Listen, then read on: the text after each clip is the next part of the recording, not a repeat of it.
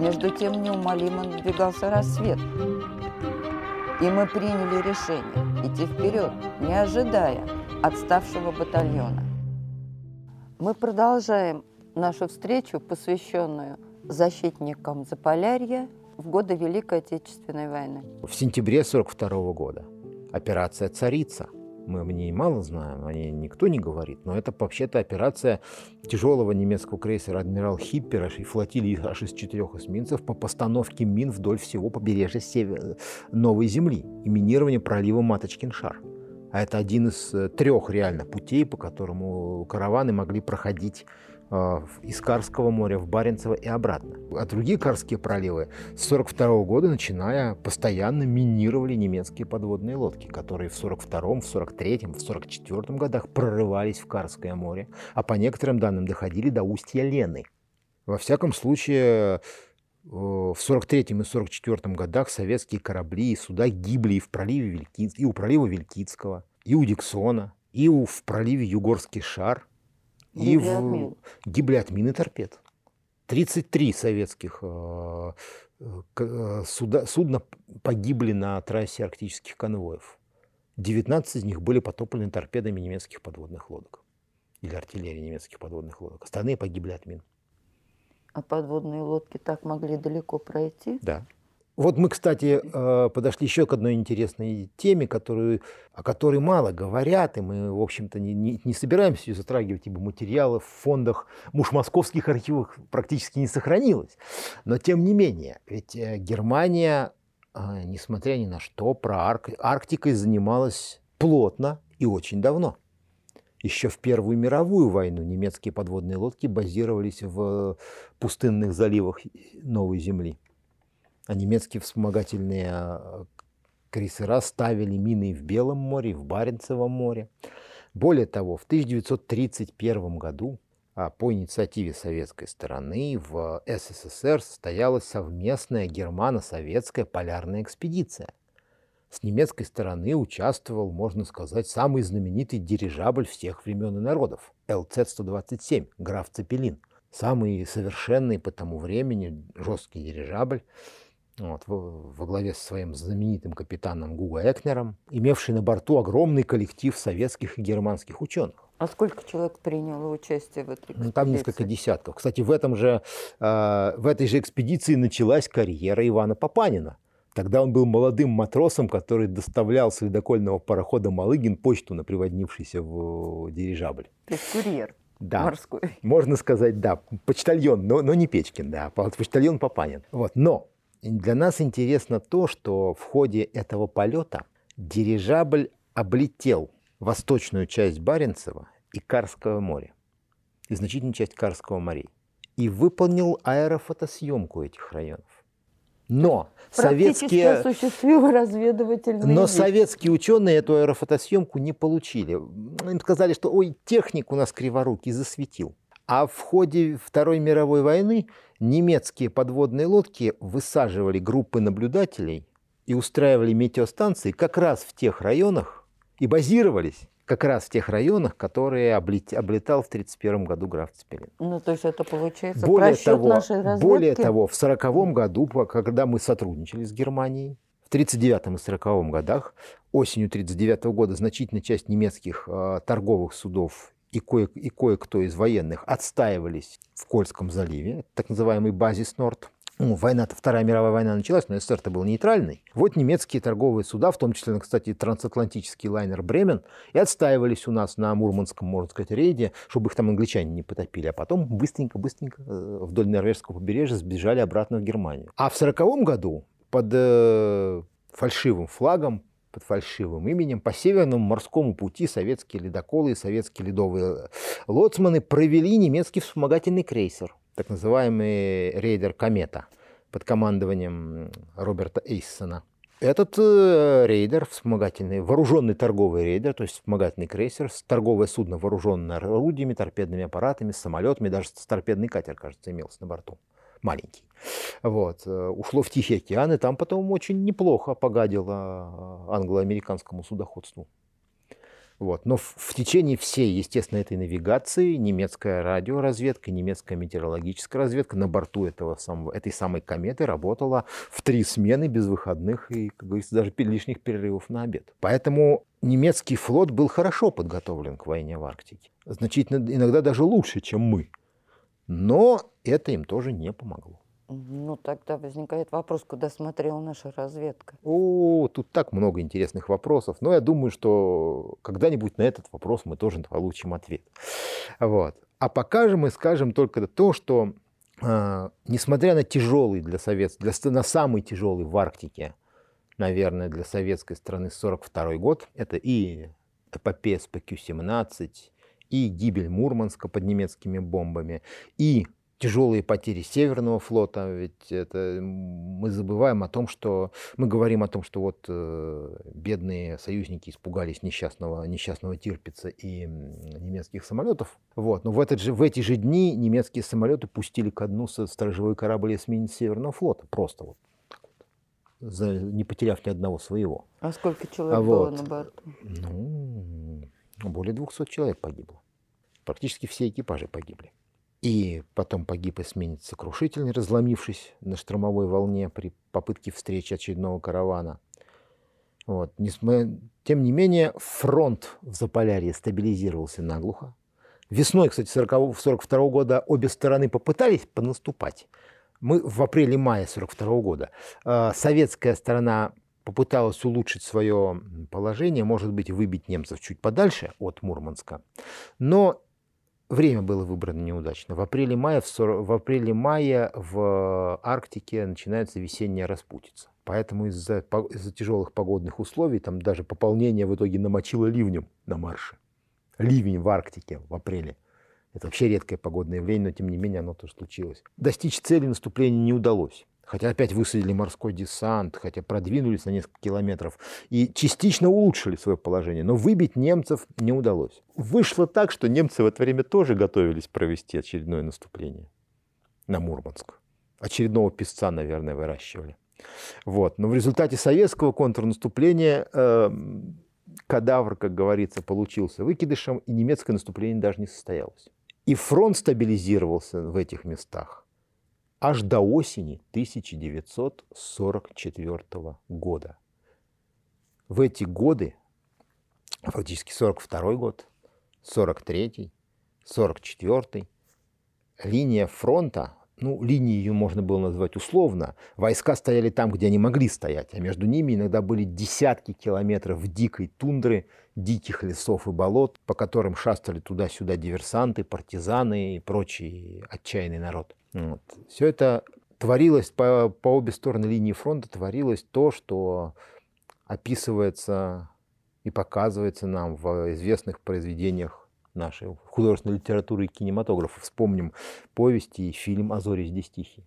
Это как раз боевые будни одного из участков борьбы на южном фланге защитников советского Заполярья, в лесах и болотах Карелии. То есть этот фильм посвящен событиям? Фактически, да, это фактически один из литературных памятников защитникам советского Заполярья. Другим памятником вот, можно вспомнить мемуары и художественные книги, написанные участниками партизанского движения в Карелии и в Заполярье. В этих местах, где не было местного населения и по обе стороны линии фронта, партизанские отряды это фактически были э, рейдовые команды, кома это были такие рейдовые отряды командос что с нашей стороны, что с финской стороны. Немцы обычно в такую, в такую авантюру не лезли, а вот бравые, э, бравые парни из Суоми иногда любили рисковать. Ну, благо, что как правило, физически они были подготовлены хорошо, все были лесовиками, лыжниками. А где же тогда партизаны дислоцировались? Если... В, в тылу, в своем тылу из своего тыла, нагрузившись всем, чем только можно, на несколько десятков э, сотен верст пути, уходили в рейд за линию фронта. А где они прятались? За валунами? В валунах, в лесах, на окраинах болот, на болотах иногда. Иногда даже жили на болотах, на настилах, над топью. Нет, активные десанты морской пехоты, я понимаю. Но где могли дислоцироваться партизаны, я это не очень была, понимаю. Это была война, которую один из ее участников описал в своей книге, которую он так и назвал «За чертой милосердия». Это была война, где раненый или больной не выживал в 100% из 100 возможных. А численность партизан? Ну, в общей сложности всего в советском, в партизанском движении в Карелии, в Заполярье участвовало где-то около 10 тысяч человек. Это там, где главным транспортным средством был тот самый рентер, то бишь северный олень, верный друг и товарищ по доставке боеприпасов, по вывозу тех счастливцев, кого ранило рядом с линией фронта и кого можно было доставить к своим. То есть партизаны передвигались Или две не ноги. на лошадях, а на оленях? Чаще всего вообще на своих двоих. Но на лыжах? На лыжах или пешком. Лето. Летом рейды тоже проходили. И, в общем-то, знаете, наверное, что творилось в этих лесах и в этой тундре, когда встречались вот такие две группы с разных сторон – или там каратели догоняли партизанский отряд, или специальные охотничьи команды, или партизаны под, подстерегали какую-нибудь, какую-нибудь антипартизанскую группу или гарнизон. Ну, наверное, самые кровавые строки описаний индейских войн пера Фенемора Купера, ну, наверное, не были бы никогда написаны «Знай, почтенный автор» о том, что будет твориться через, не, через сто с лишним лет в другом районе мира. Никто об этом живых, как живых свидетелей этих вещей осталось очень мало. И, как правило, ветераны, партизанские партизан и разведчики в это время не любили вспоминать о таких вещах. Потому что это была действительно война за чертой милосердия. И ее малые масштабы не должны заслонять ее чудовищного ожесточения. Там воевали не на жизнь, а на смерть. Именно эти участки фронта знают варварские последствия таких рейдов. Уничтожение населенных пунктов вместе с жителями, уничтожение госпиталей вместе с ранеными медперсоналом. Война оставалась войной, даже несмотря на то, что велась она особыми средствами. А, север, а еще севернее, там, где волны Северного Ледовитого океана бились о, о скалы норвежских и кольских фьордов, там действовали, как правило, тоже разведчики и партизаны но только там они высаживались к своей цели либо с торпедных катеров, либо с подводных лодок, либо с норвежских мотоботов. То есть вы имеете в виду десанты морской пехоты? Нет, развед, именно разведчиков Северного флота. В э, фондах глав архива Москвы есть интересный, один интересный фонд. Это коллекция документов героев Советского Союза, хранящаяся в отделе хранения документов общественно-политической истории Москвы. Среди прочих там есть интереснейшее дело.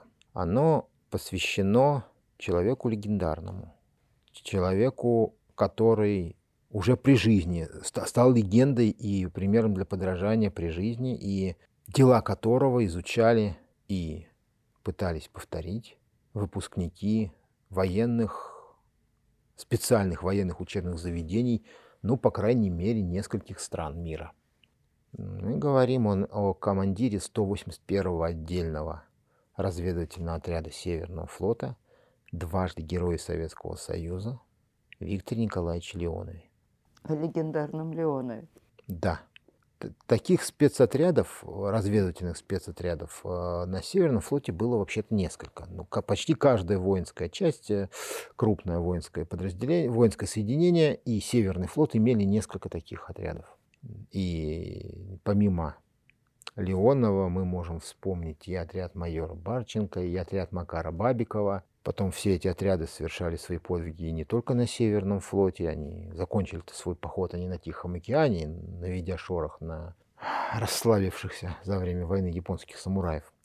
Но их слава родилась и окрепла именно в ходе дерзких, совершенно беспримерных рейдов на территорию северной, на территорию, прежде всего, северной Норвегии, в глубокий немецкий тыл.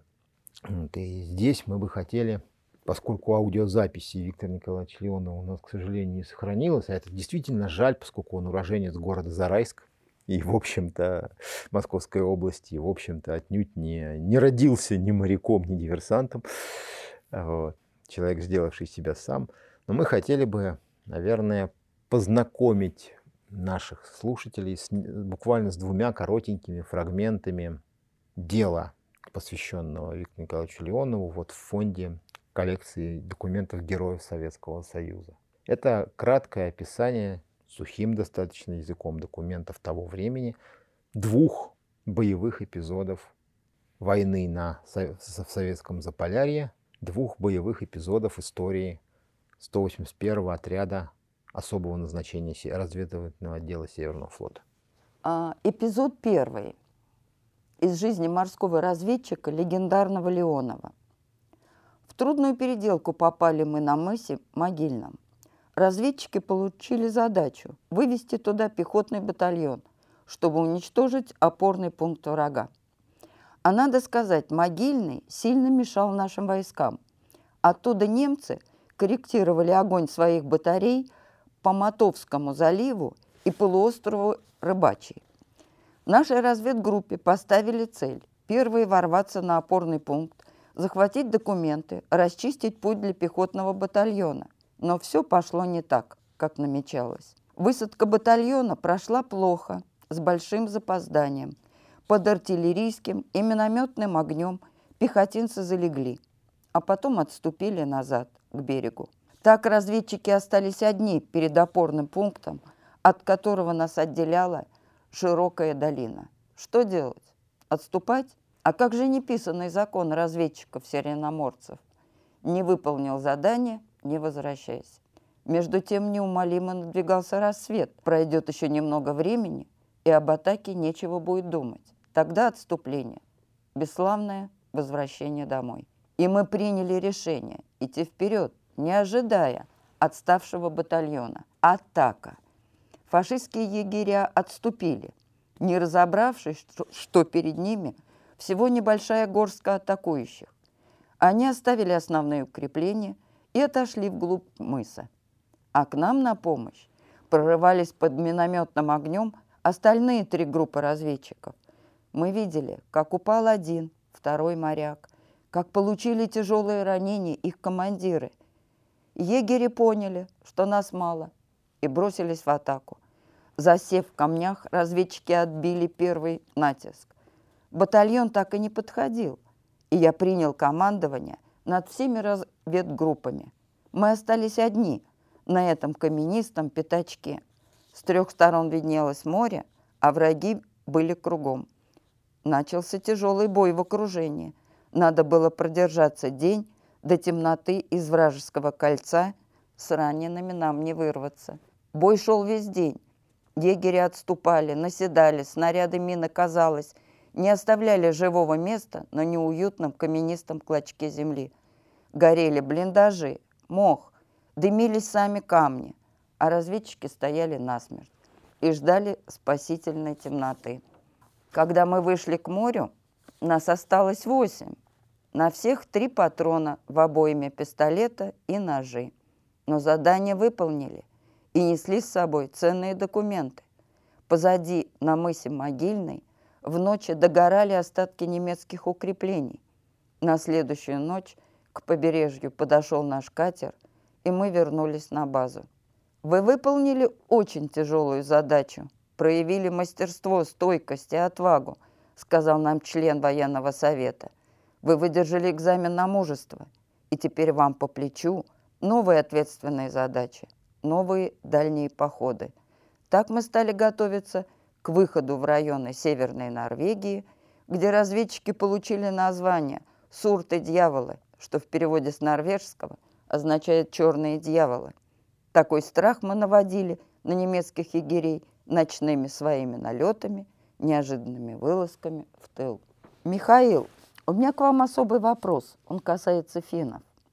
Каким было участие финнов во Второй мировой войне. Тоже такого им обещали немцы в обмен на участие их в войне. Почему финны вообще влезли во Вторую мировую войну? Ну, финны влезли во Вторую мировую войну благодаря советско-финской войне, которая началась уже в рамках Второй мировой войны. Давайте уж честно скажем. Но они же потерпели серьезные поражения. Да, они потерпели в зимней войне, они потерпели поражение, но они не рассматривали его как окончательное. Весну, фактически в, в течение 1940 года оформился уже Германо-финский военный союз.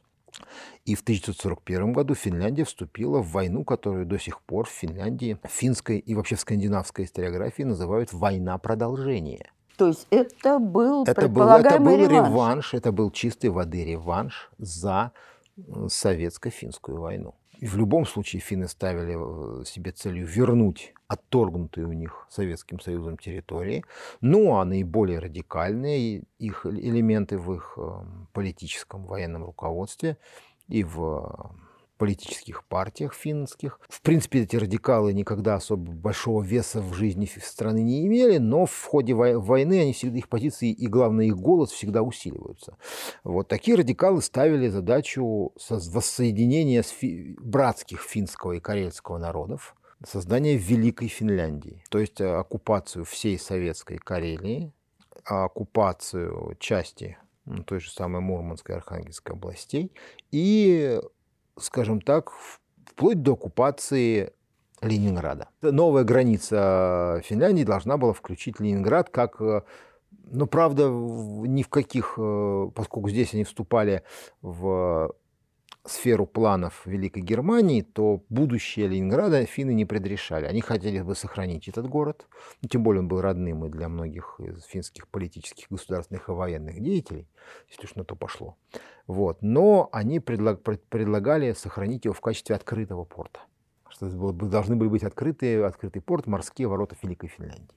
Ну, то есть немцы обещали финнам Кольский полуостров, Карелию и даже Ленинград немцы финнам обещали удовлетворение их разумных э, требований после войны. Ну вот. Они, не, они не составляли, не сидели с тетрадкой, не составляли списка, э, говорит, Мурманск вам, Архангельск нам. Вот. Нет, там было все более реалистично.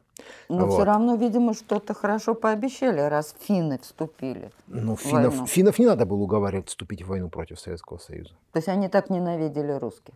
Они, не, не сказать, чтобы они очень сильно ненавидели изначально русских, но они, как и любые националисты, давайте мы честно скажем, что национализм очень близко стоит всегда и всюду, в любой стране мира, к использованию вооруженной силы для удовлетворения своих требований.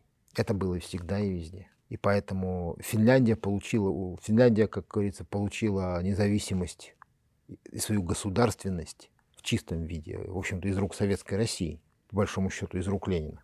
И за это они вот. мстили. И, но она получила ее в урезанном виде, и финнам этого было мало.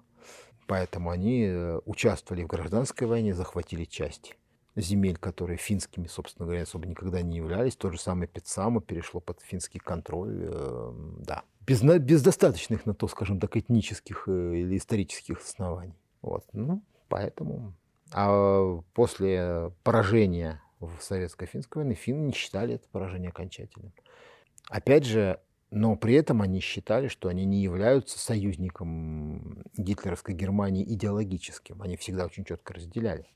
И в Финляндии было разрешено под конец, э, например, вербоваться добровольцем в финский легион СС но только в индивидуальном порядке. Финское правительство официально отмежевалось от этого, отмежевывалось от этого акта, несмотря на то, что в 1942 году Гитлер приезжал, приезжал поздравить Маннергейма с днем рождения, что э, финские, среди финнов было достаточно людей с профашистскими политическими взглядами. Но, тем не менее, финны считали, что они всегда ведут особую войну, что они демократическое государство, ну и частично это признавали наши западные союзники, ведь э, Соединенные Штаты войну Финляндии так и не объявили. А Великобритания объявила войну Финляндии только э, спустя уже достаточно значительный период времени. И, кстати, это во многом способствовало оживлению в финском обществе позиции тех, кто искал выход из войны. Потому что они считали западных союзников, прежде всего, гарантом сохранения демократической Финляндии потому что оставаться между Гитлером и Сталиным финны не хотели. Потому что эти обе, обе стороны для них равно несли угрозу финскому образу жизни, финской политической системе, финскому государственному строю. Вот такая вот была у них петрушка. Так что с финнами все было не так просто. Но, финны, но финнов немцы ценили как очень хороших солдат. И наши тоже их уважали как очень серьезного противника. А правду говорят, что финские воины были гораздо более жестокие, даже чем немецкие. Да, это, это достоверный факт. Но надо помнить, что, конечно же, люди, они есть люди все равно. И жизненно есть жизнь, жизнь продолжается. Та же самая Финляндия была выведена Советским Союзом из войны под давлением обстоятельств непреодолимой силы а, в результате третьего так называемого сталинского удара, то есть Выборгско-Петрозаводской операции 1944 года. И в результате финны достаточно, кстати, скрупулезно выполнили все условия перемирия. Они интернировали или вытеснили из страны немецкие вооруженные, вооруженные силы. Они обеспечили базирование советского ну, не, правда, не Северного, а Балтийского флота в своих портах.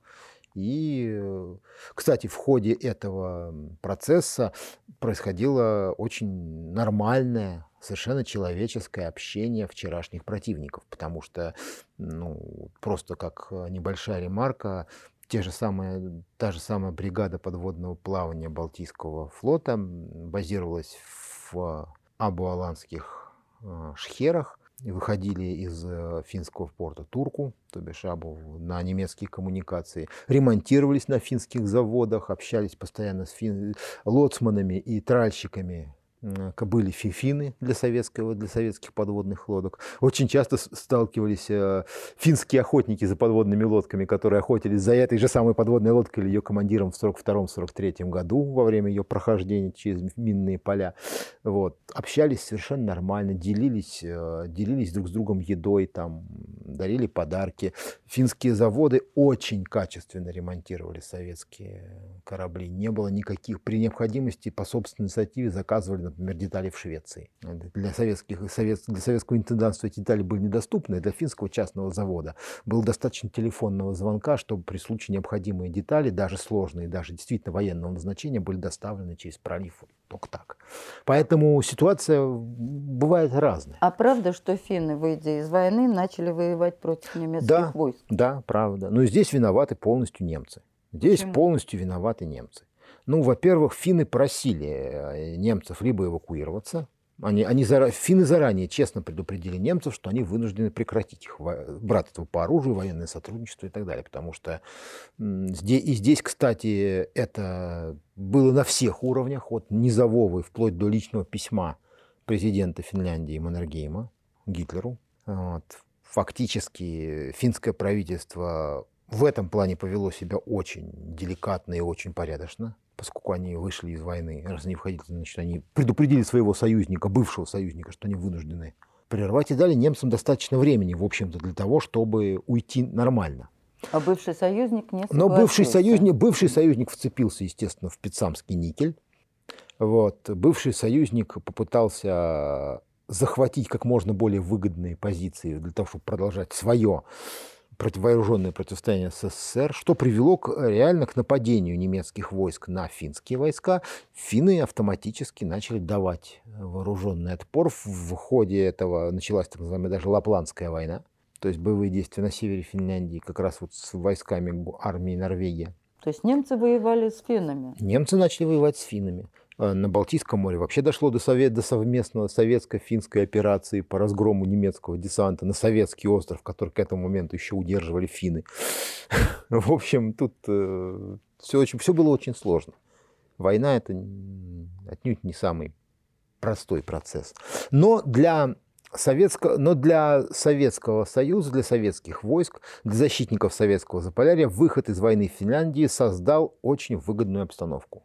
Немецкая армия Норвегии оказалась с подвисшим тылом.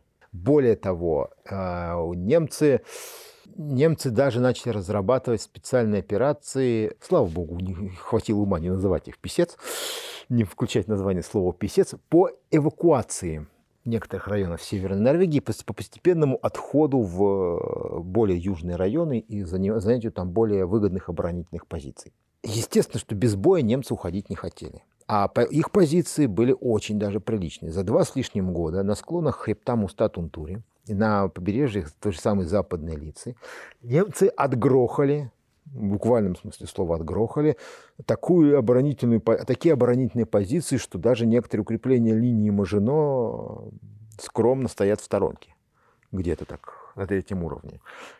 В скалах, в частности в ответственных скалах, при помощи взрывчатки или специального оборудования были вырублены доты, пулеметные гнезда, минометные орудийные окопы. Количество долговременных огневых точек на километр фронта достигало 20. То есть на каждые 50 метров дот. Сидя в этих укреплениях, горные егеря 20-й горнострелковой армии, ей вместо тогда погибшего в 43 году генерала Дитля командовал другой, к этому времени уже генерал Лотар Рендулич. Тоже, кстати, тот еще кадр, доктор философии, большой специалист по военной психологии, отметившийся в годы Второй мировой войны в основном тем, что очень хорошо, можно сказать, огнем и железом расправлялся с э, югославскими партизанами, умиротворял Югославию в годы войны. Вот. Потом, как тоже специалист по горным войскам, после гибели Дитля в катастрофе, был направлен командовать самой боеспособной группировкой горных егерей. Так вот, эти горные егеря сидели споко себе спокойненько и ждали, пока им поступит приказ эвакуироваться аккуратно, тихо, можно сказать, с э, почетом и без всякого противодействия со стороны русских. Но... Ну, то есть практически дот в скале взять было невозможно. Ну, это было взять очень сложно. Не забывайте, что, перед, что местность за два, за два года, местность в районе той же самой западной лицы, вообще в, этом, в этих местах, местность не улучшилась.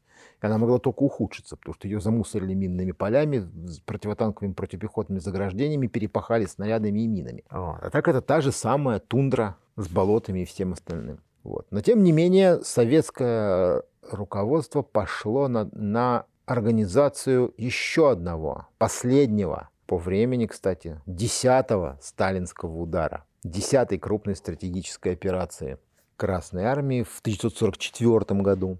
И эта операция получила название Петсамо-Киркинесская. А ее главной задачей было как раз выбрасывание незваных гостей из советского Заполярья и по возможности освобождение приграничных территорий Северной Финляндии и Норвегии, а также захват и перевод под советский контроль Пицамского никелевого месторождения. Немцы, надо сказать, готовились к, к уходу из Пицаму, потому что генералы наконец убедили фюрера, что мой фюрер, мы утащили из Пицаму весь готовый никель, нам хватит до победы.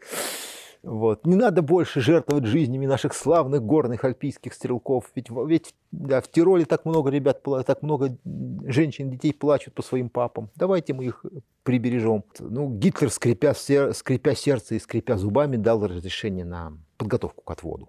Но отойти красиво у немцев не получилось. 8 октября 1944 года советские войска начали штурм так называемого гранитного вала вот этой вот передовой позиции на хребте Мустатунтуре. Пять дней продолжались ожесточенные бои. При этом советские войска впервые, в общем-то, в таком масштабе применили в Заполярье танки. Вот именно здесь, в этой тундре. При этом советские танки работали там, где немцы свои танки даже, даже завозить не думали. Ну, Но наверное, работали они очень... Танки. Нет, это были танки КВ весом более чем в 50 тонн. Ну, а, весом 60 тонн. Как же они тогда не проваливались? Проваливались, но для них готовили специальные лежневые дороги, выбирали пути по осыпям, там, где они могли продвигаться. И задача у них была, э, учитывая, что у немцев отсутствовала развитая противотанковая артиллерия, но ну, у них же нет танков. Значит, откуда у русских танки возьмутся в тундре? Какие танки в тундре? Карл. Вот. То задача этих танков была глушить немецкие огневые точки или закрывать их корпусом. Закрывать им сектор обстрела в том числе.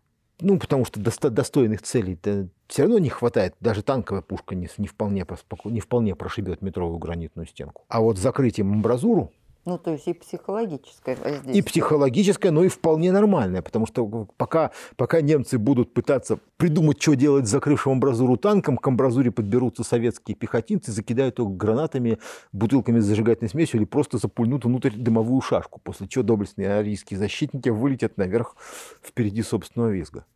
Но одновременно советское руководство старалось решить еще одну задачу. Уже было ясно, что немцы готовят э, рудники и горно-обогатительный комбинат к уничтожению. Надо было по возможности сохранить хотя бы что-то и не допустить эвакуации немецких войск морем. То есть а, нужно было заменить. Надо было, надо было э, обойти, фактически выполнить обход немецких, еще удерживающих, удерживаемых противником позиций, и воспрепятствовать немецкой эвакуации морем, потому что Северный флот не мог в открытом море ну, скажем так, э, решить эту задачу. Хотя он к этому времени получил большое подкрепление. У него, в его составе был даже линкор, переданный из Великобритании. Ветеран Первой мировой войны, бывший Royal Sovereign, теперь Архангельск. Вот. Э, но, тем, но рисковать морским сражением командование Северного флота не было, было не готово, да просто опыта не было. Поэтому было решено выполнить то, что североморцы выполняли, как выяснилось, лучше всех на советском военно-морском флоте в годы войны. Морской десант. Но при этом на этот раз морской десант не абы как, не непосредственно на фланг своих наступающих или обороняющихся войск, а морской десант в пасть волку, прямо в Варангерфьорд, в бухту Ли на Хамаре. Буквально на те причалы, с которых немцы отгружали никель. Это была задачка, мягко скажем, нетривиальная, поскольку в этом месте стояло э, 4 крупных береговых батареи калибром 150, от 150 до 210 миллиметров, до 12 береговых батарей с зенитными орудиями калибром 88 флаг, знаменитый флаг 4188, которые были приспособлены для кругового ведения огня в бетонированных орудийных двориках и могли стрелять как по наземным, как по воздушным, так и по наземным и по морским целям. А сколько человек приняло участие вот. в этом десанте? Немного. Вот. Фактически у входа в бухту стояли также, стояли также прожекторные, была установлена прожекторная световая завеса. То есть фактически любое судно попадало в сплошную световую завесу, после чего батареи создавали трехкратный, трехкратный перекрестный огонь на входе в бухту, а в глубине бухты пятикратный. То есть э, плюс к тому, естественно, с продвижением по бухте подключались зенитные автоматы от 20 до 37 миллиметров. И даже или 40 миллиметров. У финнов были еще и бофорсы 40 миллиметровые. То есть фактически бухта была огромной огневым мешком. И вот э, как раз э, одним из ключевых пунктов этой обороны был мыс Крестовый. На этом мысу было установлено сразу две немецких батареи. 150-миллиметровая, которая вела кинжальный огонь, можно сказать, точно в, по входу в фьорд. И защищающая ее, и, и заодно выполняющая задачи противокатерной и противодесантной обороны 88-миллиметровая зенитная батарея. Эпизод со, с десантом и штурмом батареи на э, мысе Крестовой – это еще один славный боевой эпизод в истории 181-го отряда специального назначения Северного флота, того самого, которым командовал Виктор Николаевич Леонов. Можно сказать, это звездный час его отряда и его и самого Леонова. Тот бой, за который в итоге Виктор Николаевич Леонов получил свою первую звезду Героя Советского Союза. В нашем распоряжении есть э, интересный архивный документ. Это заверенная архивная копия описания подвига Леонова, его фактически характеристика на присвоение ему звания Героя Советского Союза, подписанная ни много ни мало как начальником разведотдела штаба Северного флота капитаном второго ранга Бекреневым, одним из организаторов и, можно сказать, отцов-основателей вообще, кстати, советской военной разведки. Позволим себе а, зачитать небольшой фрагмент, который характеризовал эти боевые действия. Леонову была поставлена задача высадиться с отрядом на побережье противника, скрытным форсированным маршем подойти с тыла к батарее противника на мысе Крестовый, четыре орудия 155 мм, привкрывавшие вход в спецсамого ООН и простреливавший весь залив, и в тыл 88 мм зенитной батареи в том же районе и атаковать батареи, захватив или уничтожив материальную часть. В ночь на 12 октября отряд товарища Леонова успешно атаковал 88-миллиметровую зенитную батарею противника, захватив материальную часть и 20 пленных. После захвата зенитной батареи отряду Леонова пришлось выдержать атаку высадившегося из порта Лина Хамари отряда противника. Используя орудия немецкой зенитной батареи, отряд разбил высадившийся отряд немцев и, взаимодействуя с разведотрядом Северного оборонительного района Северного флота капитана Барченко, подошел вплотную к 150 миллиметровой батарее. Действуя совместно, преодолевая проволоку, оборонительные сооружения под сильным артиллерийским и пулеметным огнем, отряды 12 октября 44 1944 года вынудили к капитуляции гарнизон 150 миллиметровой батареи, захватив до 60 пленных во главе с командиром батареи обер-лейтенантом Кут. Батарея была захвачена, задача выполнена. Только с ликвидацией батарей противника на мысе Крестовом стала возможной операция по прорыву катеров с десантом в бухту Пицамна-Вуона и захват порта Лиина-Хамари. Сама по себе операция по прорыву катеров, которая представляла собой просто дерзкий рейд на полном ходу, без, э, прикрываясь только дымовыми завесами, под огнем всех вот этих батарей, по несколько, по более чем 10-километровому вот этому огневому коридору и высадку десанта прямо на пирс порта, в это, кстати, в этом, в этом бою участвовало несколько десятков советских катеров разных, э, разных э, моделей. Во главе шли, кстати, торпедные катера, они самые быстроходные. За ними шли морские охотники. Они самые тяжело вооруженные, могут по, за себя постоять. На них были зенитные автоматы. На торпедных катерах только пулеметы. Они, с ими с зенитной батареей не поспоришь. Вот. Но, но у них еще их потому, потому что на, на всякий случай была поставлена задача в случае, если будут обнаружены какие-то заграждения, торпедировать их и открыть таким образом дорогу.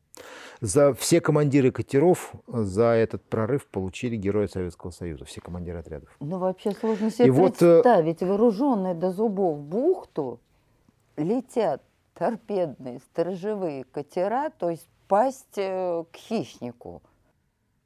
Добавьте к этому то, что не было потеряно ни одного катера. А как непосредственно так в прорыве. Внезапность? Уже, на, уже во время отхода был потерян один единственный катер, экипаж которого присоединился к десантникам в итоге. И тоже уцелел. Да, внезапность. И, но внезапность это не просто там на авось. Дуриком авось нам повезет, а немцы проспят. Это была ювелирно спланированная и высокопрофессионально осуществленная операция, в которой было предусмотрено все. И вот этот рейд отряда Леонова на батарее мыса Крестовой, он как раз был тоже частью этого плана, увязанного по времени, по месту. Именно поэтому в ночь боевые действия шли ночью, чтобы катера могли прорваться, используя еще хотя бы какую-то видимость, чтобы к этому времени батареи уже, уже молчали. То есть хорошо организованный десант. Прекрасно организованный десант. И учтите, что советские войска использовали последние, последние крохи светового дня. В ноябре месяце в этом районе начинается полярная ночь. Это сухая выжимка из рапорта. Он написан 17 октября 1944 года, через пять дней после этих событий. Вроде бы сух, сухая хроника событий. Высадились, прошли, захватили, отстояли, обеспечили. Но, наверное, не случайно, что этот, на этот рапорт наложены два заключения. Заключение первое, заключение вышестоящих начальников. Достоин присвоения звания Героя Советского Союза, начальник штаба Северного флота контр-адмирал Платонов. И заключение военного совета флота, третьей, скажем, инстанция, которую проходило любое представление, прежде чем уйти в Москву однозначно ходатайствовать, присвоить звание Герой Советского Союза, командующий Северным флотом адмирал Головко, член военного совета Северного флота, вице-адмирал Николаев. Более высоких инстанций на Северном флоте не было. Рапорт, рапорт и ходатайство подписали, подписала вся первая тройка Северного флота. Командующий флотом, член военного совета и начальник штаба. То есть это думается, что это наилучшая оценка того, что сделал отряд Леонова в эти, в эти октябрьские дни на мысе Крестовой. В результате, конечно, предотвратить полностью разрушение никелевых месторождений советским войскам не удалось. Немцы уже много чего сломали и вывезли. Но, тем не менее, Алина Хамари был освобожден. Немцы никеля окончательно лишились. Финны, правда, тоже, поскольку теперь, поскольку по условиям перемирия район Пицама переходил во владение Советского Союза – вот. А советская, советская армия и военно-морской флот получили Варангерфьорд, получили гавань Линахамари как основную базу для дальнейшего продвижения и преследования врага вдоль норвежского побережья. В итоге Пиццамо-Киркинесская операция завершилась только 8 ноября 1944 года. В ходе нее советские войска освободили район Печенги, Пицамо, и северную часть норвежской провинции Финмаркен. с ее административным центром, городом, портом и даже военно-морской крепостью Киркинес. Кстати, на завершающем этапе этой операции активно, норвежское население активно включилось в помощь наступающим советским войскам. Норвежцы помогали переправляться через фьорды, наводили мосты, проводили разведку в интересах советских войск. Ну, в общем, помогали освобождать свою землю как могли.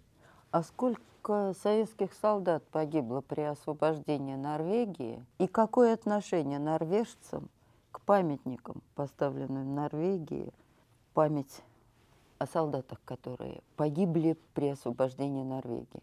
Ну, в общем и целом, э, по разным подсчетам данные, данные разнятся, конечно, но в общем и целом безвозвратные потери советских войск были, очень, в общем-то, не очень значительными, около шести с лишним тысяч, шести с половиной тысяч человек за все время этой операции. Вот. Примерно такие же потери у противника. Но в Норвегии, в том же Киркинессе, стоит до сих пор вполне спокойно, стоит и продолжает, продолжает стоять, я думаю, будет стоять памятник советским солдатам-освободителям. Норвежцы вообще достаточно благородно и уважительно относятся к воинским захоронениям. Но так вышло, что на той войне, во Второй мировой войне норвежцам, норвежцам не повезло оказаться под долговременной немецкой оккупацией, а жить-то как-то было надо. Часть норвежцев принимала участие в сопротивлении, часть тут уже с песни слова не утнешь, пошла на сотрудничество с оккупантами. Большая часть просто пыталась выжить. Вот. Но естественно, что когда началась операция по освобождению, большая часть населения воспринимала ее очень положительно. Хотя, конечно, всякого хватало, потому что в годы войны норвежцы — это народ, живущий морем. Им надо было каждый день отправляться на свои промыслы, возить грузы. А это означает, что норвежские мотоботы, норвежские каботажные парусники и пароходы становились законной целью для, для Северного флота, который никогда, которым некогда было разбирать какой там флаг на гафеле. Что видишь, что топишь. Поэтому... Тем не менее, в Северной Норвегии период э, войны действовало довольно мощное движение сопротивления, которое, кстати, э, координировалось со, свои усилия со штабом Северного флота и со штабом 14-й армии. И, между прочим, усилиями норвежских патриотов и частично советских военнопленных за период оккупации было выведено из строя до 120 немецких судов, грузовых судов, только лишь, перевозивших воинские грузы для немецкой армии и флота. Так что традиции сопротивления там были довольно-таки сильные, поэтому традиции такого боевого братства, пусть не оформленного формально, все-таки существовали. От немцев, немцам удалось оторваться, но между нами и ними лежали несколько десятков километров практически пустой горной местности, без дорог, без э, этих самых, поэтому... В заключение нашей встречи мне хотелось бы привести небольшую справку. 5 декабря 1944 года была учреждена медаль за оборону советского Заполярья. В списке награжденных фигурировало более 300 тысяч военнослужащих и 24 тысячи работников тыла. 136 защитникам северных регионов было присвоено звание Героя Советского Союза. И еще СССР наградил орденами Ленина четырех британских летчиков, базировавшихся в Мурманске в эскадрилье союзников. Это действительно очень красивый, яркий итог тех событий, как бы, скажем, выражение в наградах итогов защиты, защиты советского Заполярья. Конечно, он не совсем полон, потому что многие э, десятки, сотни, даже тысячи, возможно, защитников Заполярья получили и другие награды. Кого-то награда не нашла, но, тем не менее, защитники советского Заполярья сумели и отстоять свою землю от оккупантов, и вернуть в состав Советского Союза исконно русские древние земли, которые были отторгнуты в период сложный для нашей страны, но окончательно все-таки обрели свою юрисдикцию именно по итогам борьбы за заполярный регион и принесли свободу довольно большому региону соседней страны. Можно сказать, одному из крупнейших административных центров Северной Норвегии. Боевые действия в Заполярье продолжались на суше, на суше и в воздухе они, на суше они практически завершились, но боевые действия в воздухе и на море продолжались буквально-таки до победного 45 года, даже, можно сказать, и после победы, поскольку последние полярные конвои, которые шли в ордере охранения, уходили из своих портов назначения и, в советские порты, и из советских портов уже в середине, в конце мая 1945 года. И только в июне 1945 года обстановка на омывающих советское заполярье морях была признана достаточно безопасной, чтобы вновь зажглись на подходах к немногочисленным портам маячные огни, зажглись бакины, была установлена навигационная обстановка мирного времени. Только в июне 1945 года мир окончательно пришел на нашу на заполярную, заполярную землю. И ну, мне кажется, что история борьбы в северных водах, в арктической тундре, в карельских лесах, история подвигов на фронте, в тылу, боевых дел партизан и разведчиков во вражеских тылах, достойна того, чтобы наши слушатели могли с ней ознакомиться, достойна того, чтобы ее, чтобы помнить и знать о ней. И мы надеемся, что наш сегодняшний, наш сегодняшний разговор кому-то поможет решить эту творческую или исследовательскую задачу.